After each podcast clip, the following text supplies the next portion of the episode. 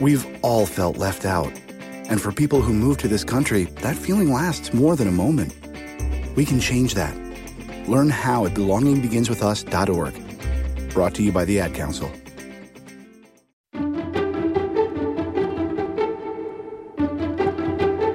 I'm Kate White, the author of the Gutsy Girl Handbook and the former editor in chief of Cosmopolitan magazine.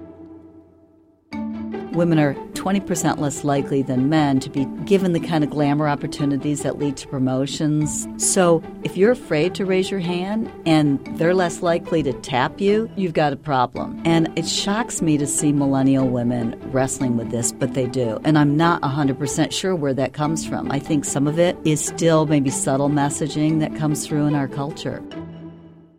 This is Secrets of Wealthy Women from the Wall Street Journal helping women empower themselves financially.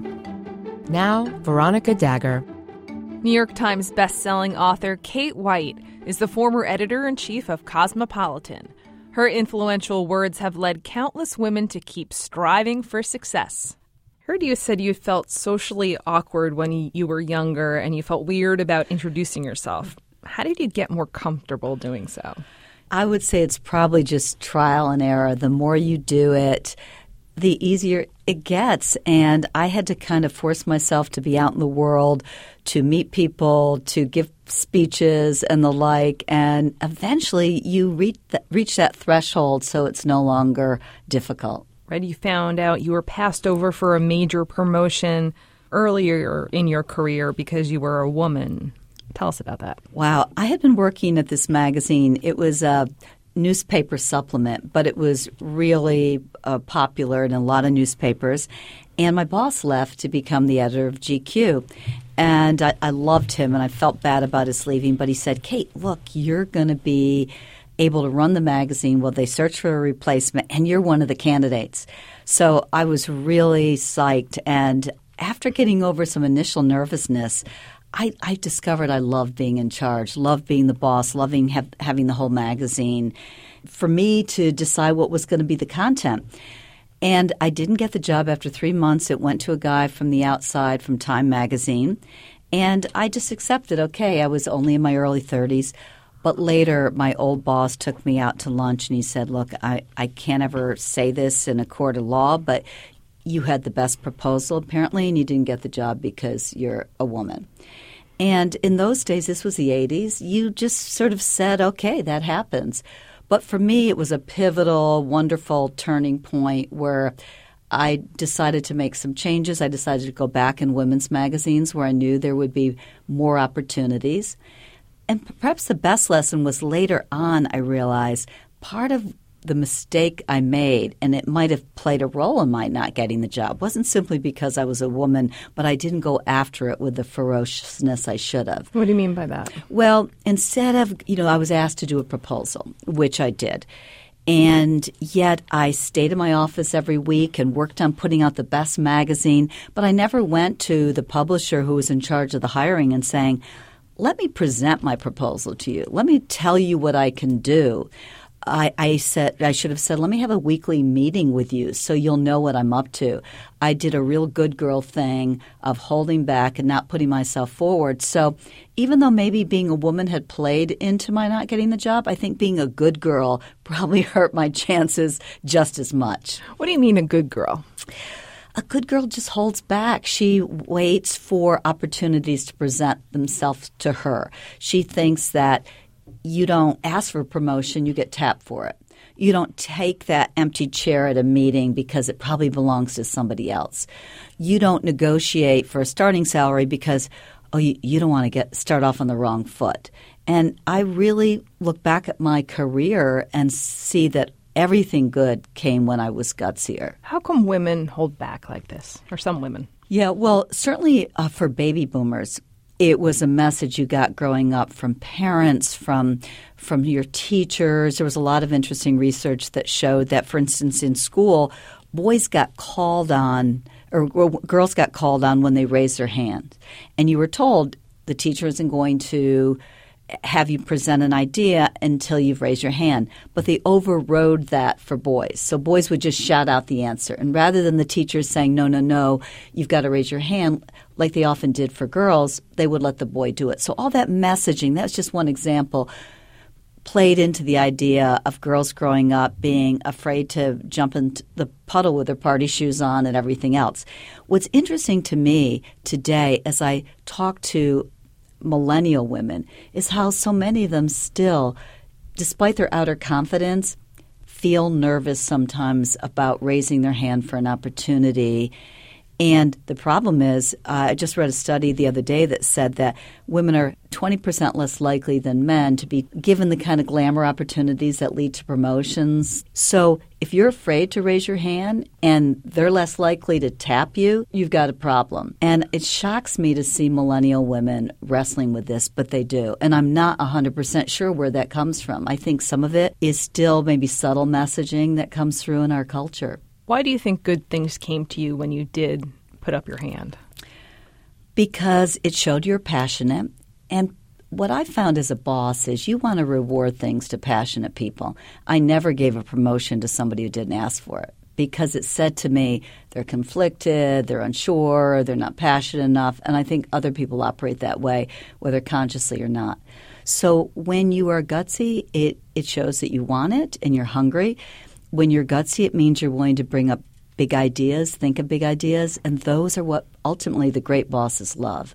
When you walk in there with something that is going to drive profitability, save money, or just create buzz, a good boss likes that, and it doesn't come from a good girl. Did you get rejected, some of your ideas? A few at Cosmo, yeah. Oh, but at Cosmo, if I wasn't getting spanked uh, periodically by my boss, I wasn't doing my job. But I have to say, as I look back at my career when I was doing uh, the Gutsy Girl Handbook, I could not find many examples of where gutsiness got in my way. If it, and it almost always advanced things. The mistake I think sometimes women make, and when I'm out speaking, sometimes later women will come up to me and say, you know, my boss is threatened by my good ideas, my, my gutsy ideas. A lot of it is them not under looking at the culture and being aware of what the right gutsy idea is going to be and sort of understanding that you've got to make your boss feel you're doing something for him or her. So so I would say the only caveat I would make to being gutsy is know what kind of envelopes you can push. Sometimes, if you're working too much against the culture, no boss is going to like it. Do you have any specific tips on how you can figure that out to make sure you're in line with? I'm a big believer in having an educated gut. The woman who transformed Cosmo in the 60s and turned it into a billion dollar brand, Helen Gurley Brown, she always told me she trusted her gut. But I think today it's just so smart to pay attention to soft data and, and hard data and really try to analyze it. And when you do that, you can start to get an understanding of what's going to work someplace. And a lot of the big ideas I presented in my career really came from looking at data. And that makes it easier when you're pitching an idea to your boss where you say, look, I've noticed this spike here and it's telling us something, and I would love us to do this.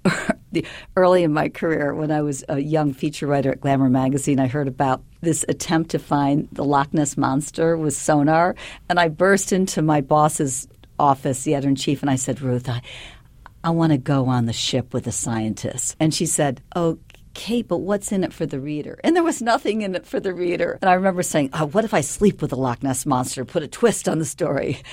But that question was really an important one. What's in it for the reader? So when you have gutsy ideas, you have to ask, what's in it for my boss? What's in it for the company? That's going to matter. What's your advice for women who feel funny selling themselves, so to speak? I would say that it may sound funny to you, but generally, if you sell yourself in the right way, when you make it about them as much as possible and not just you, people like it. They like it when, for instance, one of the best things I pieces of uh, advice I ever heard indirectly was when I was up for my first editor in chief job. I wanted it so badly because it was a parenting magazine and I had a new baby and my boss was giving me a hard time about leaving at a reasonable hour. So I thought, hey, if I'm head of a parenting magazine, no one's going to complain that I go home at a certain hour to be with my kid. So at the end of the interview, they said, Do you have any more questions? And I asked some good ones because I came prepared. I said, No more questions, but there's just one thing I I want to say. I I would love this job. I think I can do a fabulous job for you, and I'd love the opportunity to prove it. It was almost like Pentecostal tongues. I was like, whoa, what words came out of my mouth? And later, after they hired me, one of the people who was in that room that day said, We love that you asked for the business. And so I had, you know, talked myself up, but in a way that made it about them. Let me show what I can do for you. So you have to keep bringing it back to what you can do for them, and that helps you get a little a, out a little bit of your head, and I think it makes it more comfortable comfortable for you. I think even when you give a presentation, which is so scary and was hard for me to do early on, the actress Natalie Dormer once said to me that when she had to audition, an older actor told her, "Think about what you can do for them." And so instead of thinking, "Oh my, you know, my presentation sucks. I'm so nervous," think, "I've got something here that they're going to be able to leave the room knowing, and it's going to be of value to them." And so the more you can think about them, I think the less awkward and clumsy it makes you feel. You said you divorced in your early 30s. Would you share what that experience was like? Ouch. Well, at the time, because it was not as usual, I, I, felt embarrassed. I mean, who gets divorced in their 30s? You had heard of people getting divorced in their 50s or 40s. But I think the biggest issue for me was just the financial one. I had planned a bit. I th- saw myself living in a dual income situation. And I also I had given up a nice apartment in New York City real estate's a lot. But it was a great time for me in terms of money ultimately because I realized, hey, I might be on my own forever. And I have to start thinking that way. And uh, I had a blind date with a guy one night, and I, and I said to him, because he was in finance, I said, Do you know any really good accountants? And he said, Yeah, I know this one great guy. And I went to this guy and I said, I, would love to talk to you about being my accountant. I think I only made like $50,000 then. And he said, um, You know, people I work with make over a million dollars a year, but there's something about you that I'm really inspired by, and I think one day you're going to be one of those people. So he took me on, and that was the beginning of me really wanting to take control of my of my money and my situation, and also made me realize I probably had to give up at the time on the idea of just uh, being a freelancer and really pursue the idea of becoming an editor in chief. So the divorce in the end was a good thing. Uh, the guy wasn't worth much, and I married a fabulous guy afterwards. But those four years of being on my own really got me thinking a lot about money and what I wanted. What's your advice for other women going through a similar experience? Just like everything, for me, I think a lot of it is stepping back and looking, being willing to look at failure in the face. When I was at Cosmo and covers didn't do well, it would have been easy to think, well, hey, next month is another month. But I always threw them down on the floor and did what I call the rug test, where I would put the loser in the middle and some winners up at top and other kind of losers at the bottom. Unfortunately, my winners greatly outnumbered my losers. And I would look for any kind of common denominators. And sometimes I would see stuff that I hadn't seen six weeks before when I was putting it to press. And I think you have to do that with any kind of failure, not wallow in it, not ruminate, but ask what was going on here. Studies show that people who are high achievers tend to dismiss some of their failures and assign blame to something else. And of course, you have your friends saying, oh, he was a jerk, you know, geez, you know, forget about it. But look, if you've had more than one bad relationship, you're the common, you're, you're the common denominator. So as much as you can learn from it and use it as a launching pad for a fresh new adventure in life.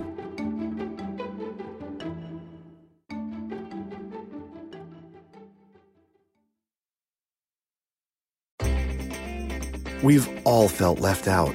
And for people who move to this country, that feeling lasts more than a moment. We can change that.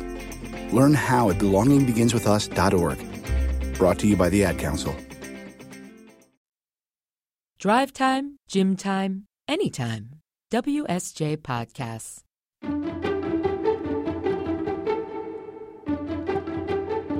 You're listening to Secrets of Wealthy Women from the Wall Street Journal.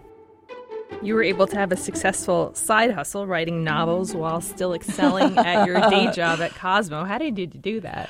Wow, I just felt because being an editor in chief was a precarious situation. It was one of those fields where people tended to get fired in their 50s. And that didn't happen for me. I managed to leave on my own terms, but I wanted some protection. I also loved the idea of writing murder mysteries I had since I was younger and I didn't want to give it up. So I used a technique a great time management expert taught me once. It's very simple, but when you want to do something that seems daunting and your schedule doesn't seem to allow it, slice the salami. So I got up Saturday and Sunday mornings and I wrote for about two hours before my kids got up. And then when I was at Cosmo, I wrote for about 45 minutes before my staff got in. And the pages added up. And I was just religious about doing that every day. And it helped in the beginning to write less time than that. In the beginning, I wrote only 15 minutes a day. That was the salami slice for me. What's your advice for women who want to start their own side hustle? My advice would be first of all, go for it, but don't cheat on your job. You, it's just they find out that works against you, they can pick up on that your energy isn't 100% there. If before you take it too far down the road, be sure you're not romanticizing it to the point where working for a great company really can be worth so much. I worked for a fantastic company, the Hearst Corporation. It had a great pension plan when I was there. It had a fantastic CEO who I just adored. My boss, Cathie Black, was a terrific boss. And I'm really glad I kept the hot side hustle for later because I had the opportunity to build wealth while I was younger and then be able to leave and not have to worry about about all of that. So don't romanticize your side hustle. And if you really feel that it's it's it's great, get a plan going. Really get your ducks in a row to make sure you can do it. Cosmos circulation exploded when you were editor in chief. How did you make sure you were financially rewarded for that, or were you? Yeah, I I think I was. There were a couple of times I got some really great gifts, and to me that was a sign like, well, if they're giving you really great gifts, that means that maybe they're, they're guilty. they feel guilty. But overall, I tried to ask for what I wanted. I I'd learned over time that negotiating really works and sometimes I, I made a few mistakes doing it. I probably went too far in what I was asking and hadn't done enough research to, to think about the zone of possible agreement. But I almost think it's better to err on that side. And I, I'm just a big believer in negotiating. So, would you negotiate every year for a bonus or a different? Well, in that field, what was great is if you can get contracts. And one of my contracts, one of the last one, was five years, and that's great because it really offers you a lot of security. So you're giving up the opportunity to negotiate again in two years in exchange for having some security. Uh, but I but I felt it was worth it, and uh, probably the best thing I did because a lot of my bonuses were based on newsstand sales, and when I was there, those were huge. I mean, things have changed because of uh, what's happening with print. But the best thing I did was do all the research I could on what made a winning cover. I was a fanatic researcher, focus groups. I hired a, a woman who was an expert in Gen Y, Gen X to tell me everything I needed to know I did all sorts of ratings on every single issue. So I had a sense of what sells. And I made mistakes, but I was able to increase the circulation by 30% during my tenure in, in part by figuring out what worked. And I remember one time somebody expressed an annoyance about how, how large my newsstand bonus was one year, and I thought that's a good sign. Yeah. What do you say to critics who say magazines such as Cosmo encourage women to be focused on their appearance and reinforce gender stereotypes? well, um, I think that I guess for me, I'm I'm interested in fashion and beauty. That's that to me matters because it we, we women enjoy it, but also we are judged on our, appearance, our appearance, fair or not. And I think when you're willing to accept that, it gives you a leg up. In terms of gender bias, Cosmo to me was an incredibly empowering magazine. We, when I was there at least, we ran nothing. We did not ran, run a single dieting article the entire time I was there. I felt that's stupid to say to women. They should they should feel comfortable in their own skin. Anything I wrote about plastic surgery was simply about uh, anything that might really be a problem, some deformity we we I constantly advocated for women not to have breast implants. I just felt that was just sending the wrong message. And we we constantly advocated for women to enjoy their lives, enjoy their careers, ask for what they wanted, and see the world as their oyster. So I think sometimes Cosmo looks like something else from the outside, but for the readers who read it, they just wrote to us constantly saying, "Thank you for telling me how to live my best life." You said the desire to be perfect only slows women down. How?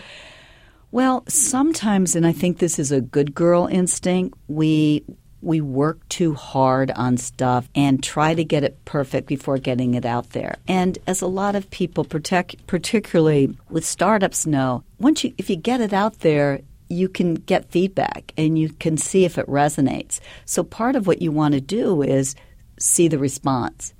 So I wouldn't advocate going out with half baked ideas, but they don't have to be fully baked. You don't want to perfect things so much that you miss launching something when it's fresh and new. You really have to eventually say, give yourself a deadline and get it to your boss, get it out there, and then see the response also said women need to stop apologizing for making lots of money. What do you mean by that? In general, women seem to do a lot of apologizing. We we apologize when we pitch an idea at a meeting. We say things like, um, I still have to do a little work on this, but, or this may not be a perfect idea, but. And I think we feel apologetic about sometimes going after certain things, owning our ambition. We don't want to come right out and say how, how successful we are because we're afraid it's going to sound too braggy. You have a pension, you said. What type of investor are you? I would say that I'm a long game investor that probably the best advice I ever got was from my dad when I was like in my 20s. He said something about, well, now you're going to have to start saving for retirement. I was like, what? You know, I'm 23 years old. But I, I was a saver. I married a saver. And I invested in the market and never panicked during the bad times. And boy, it really paid off ultimately. And so I would just say long game. Now, once in a while, I guess I've been pretty not a huge risk taker, but once in a while, just for the hell of it, I'll, I'll do a risk. And I've also tried to really diversify too. What's the worst financial advice you heard? I would say the worst financial advice was when I was up for a contract negotiation. There was a, a guy I was using as a financial advisor who'd been affiliated with this company I was in. And he really suggested I go full throttle and ask for some things that I think his he was not so attuned to what was going on at that time. I think it made me look kind of stupid for some of the things I was asking for. And that just reminded me of how important it is to really do your prep before any kind of negotiation. I spoke to someone at the Kellogg School not long ago who's an expert on negotiation when I was researching the book, and she she said, well, you know, one of the mistakes women sometimes make about negotiating because it can make us nervous is we don't do as much prep work as we should. Do you think print magazines are going to be around in five years? I don't read any anymore. Uh, the only thing I read, there's two magazines I read that I still in print. One of them is Harvard Business Review. I just find I like to take it on the the train with me, and uh, the other is Writer's Digest, and that's pretty much it. And they kind of reflect both both sides of my life because I, I, write murder mysteries too, and I would say that the the numbers are terrible these days. And I don't think those readers are going to the websites of the magazines. I mean, some of them, I think what Vanity Fair has done with their website's great, New York Magazine, but not all of them have done a good job. So I think a few select print magazines will be around, maybe decorating shelter magazines and some food magazines, but it's hard for me to imagine because when I look at my daughter, who's 28, and so many of the young women I mentor, uh, they they're just not reading them or when I speak at a college they just no one is reading print. Time now for your secrets. I'm Kate White. My money secret save, save, save, even if at times you have to live a little below your means. This episode was produced by Tanya Bustos with special help from J.R. Whalen. John Wardock is the executive producer of WSJ Podcasts. I'm Veronica Dagher. Thanks for listening. What's your secret? Let us know. Write podcasts at dowjones.com or on Twitter, use hashtag secrets of wealthy women.